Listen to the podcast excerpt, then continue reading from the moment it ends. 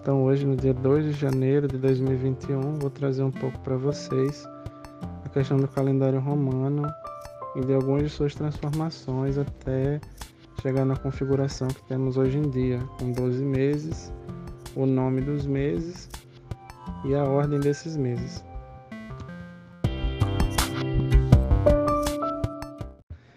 Segundo Ovídio nos Fastos, a primeira forma do calendário romano foi constituído por Rômulo, depois que erigiu os muros da cidade de Roma, aproximadamente a 753 a.C.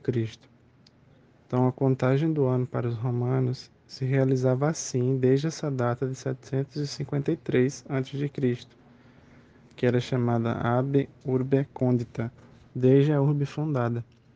O primeiro calendário era primitivamente lunar, constituído de dez meses. A configuração dos meses do ano romano se apresentava desta maneira.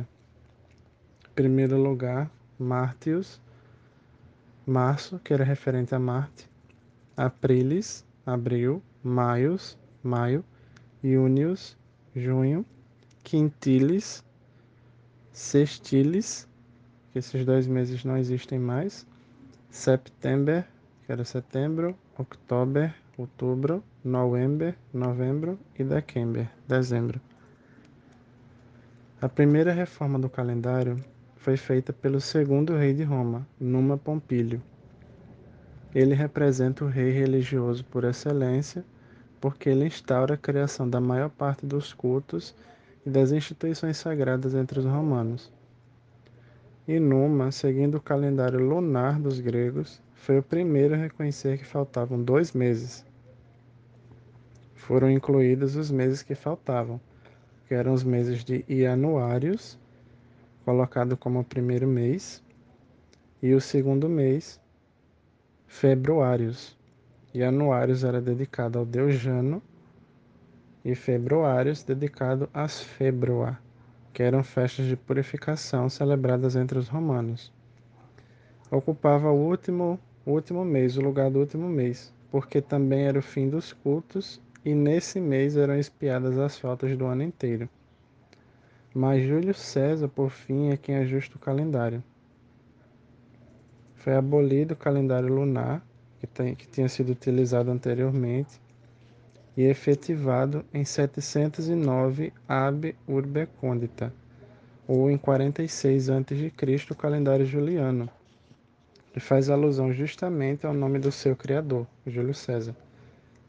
E para homenagear e perpetuar o nome de Júlio César, inclusive nas datas do calendário, no ano de 44 a.C., o mês Quintilis muda o seu nome e se torna Iulius, para gente, julho, hoje em dia.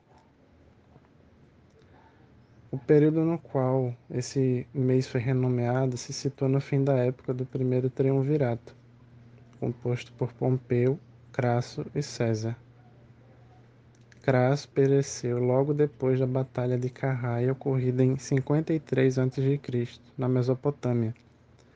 Pompeu foi derrotado na Batalha da Farsália em agosto de 48 a.C., de onde fugiu para o Egito e lá foi assassinado por Ptolomeu XIII, no intento fracassado de conseguir as graças de César. E César, por sua vez, o último dos três, foi morto por conjurados republicanos em 44 a.C., no próprio Senado. Já o segundo triunvirato foi composto em 43 a.C. por Marco Antônio, Lépido e Otávio. Em determinado momento, como eles estavam sem adversários, os triunviros começam a discordar entre si. Otávio consegue tomar para si as legiões de Lépido em 36 a.C. e ele então é forçado a abdicar do cargo.